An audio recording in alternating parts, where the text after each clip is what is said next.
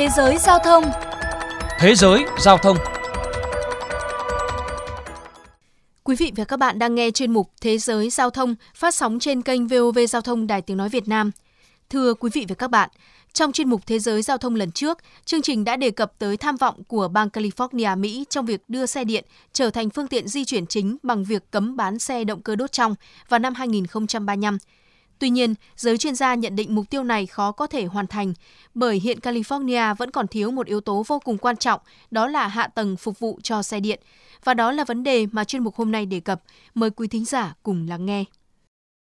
Tháng 8 vừa qua, lần đầu tiên trong vòng 2 thập kỷ, bang California mất điện trên diện rộng do đợt nắng nóng kỷ lục dẫn tới mức tiêu thụ điện tăng đột biến.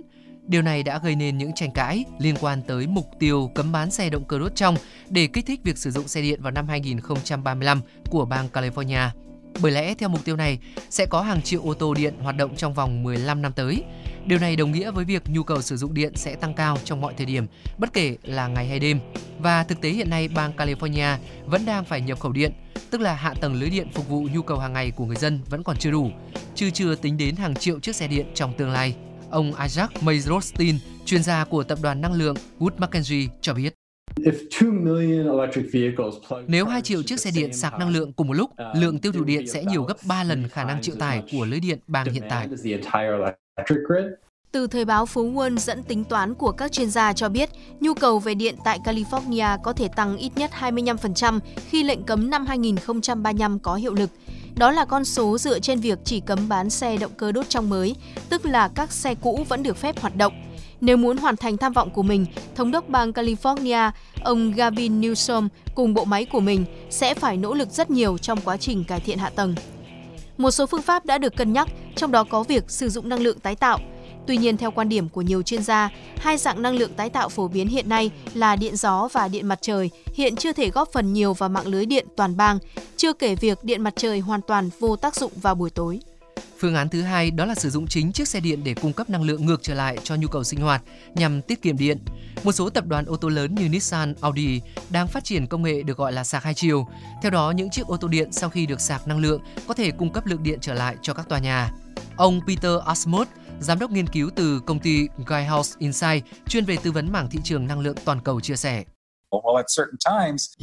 Trong thời gian tới, những chiếc xe điện và pin của chúng có thể được dùng để cung cấp điện cho chính những ngôi nhà của chúng ta. Những sản phẩm như thế đang dần xuất hiện trên thị trường và sẽ ngày càng hoàn thiện hơn theo thời gian.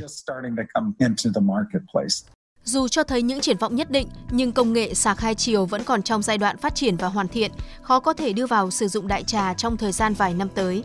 Đã có một số ý kiến cho rằng nên khuyến khích người dùng sạc phương tiện trong giờ thấp điểm để tránh quá tải lưới điện.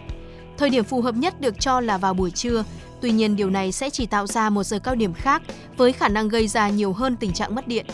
Hiện tại, ý tưởng khả thi nhất để đối phó với tình hình này đó là điều chỉnh lưới điện ở mức cao hơn như nâng cấp thiết bị truyền tải, khả năng phân phối để đáp ứng nhu cầu sử dụng điện ngày một cao ở các gia đình. Nhất là trong thời điểm hiện tại, hầu hết xe điện đều được sạc ở nhà do số lượng chạm sạc vẫn còn hạn chế.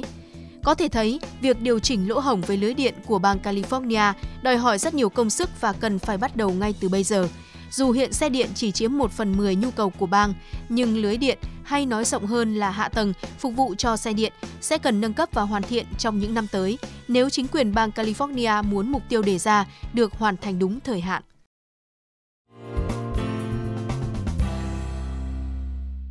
Thưa các bạn, còn tại Việt Nam, chúng ta mới chỉ có xe đạp và xe máy điện là các phương tiện giao thông chạy bằng điện phổ biến. Ô tô điện thì vẫn là điều khá mới mẻ. Hiện thì có Vingroup công bố bắt đầu sản xuất ô tô điện mang thương hiệu Việt. Ngoài ra cũng có một số tập đoàn nước ngoài như Mitsubishi Motor có kế hoạch đầu tư nhà máy ô tô tại Long An, trong đó có lắp ráp và sản xuất ô tô điện.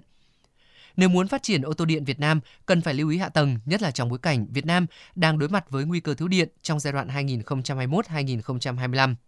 Như mới đây, Tập đoàn Điện lực Việt Nam EVN đã ký biên bản ghi nhớ với các nhà đầu tư các dự án điện tại Lào để bán hàng tỷ kWh điện về Việt Nam.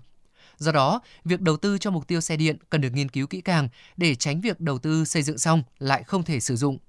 Chuyên mục Thế giới Giao thông hôm nay xin được khép lại. Hẹn gặp lại quý thính giả trong những chuyên mục tiếp theo.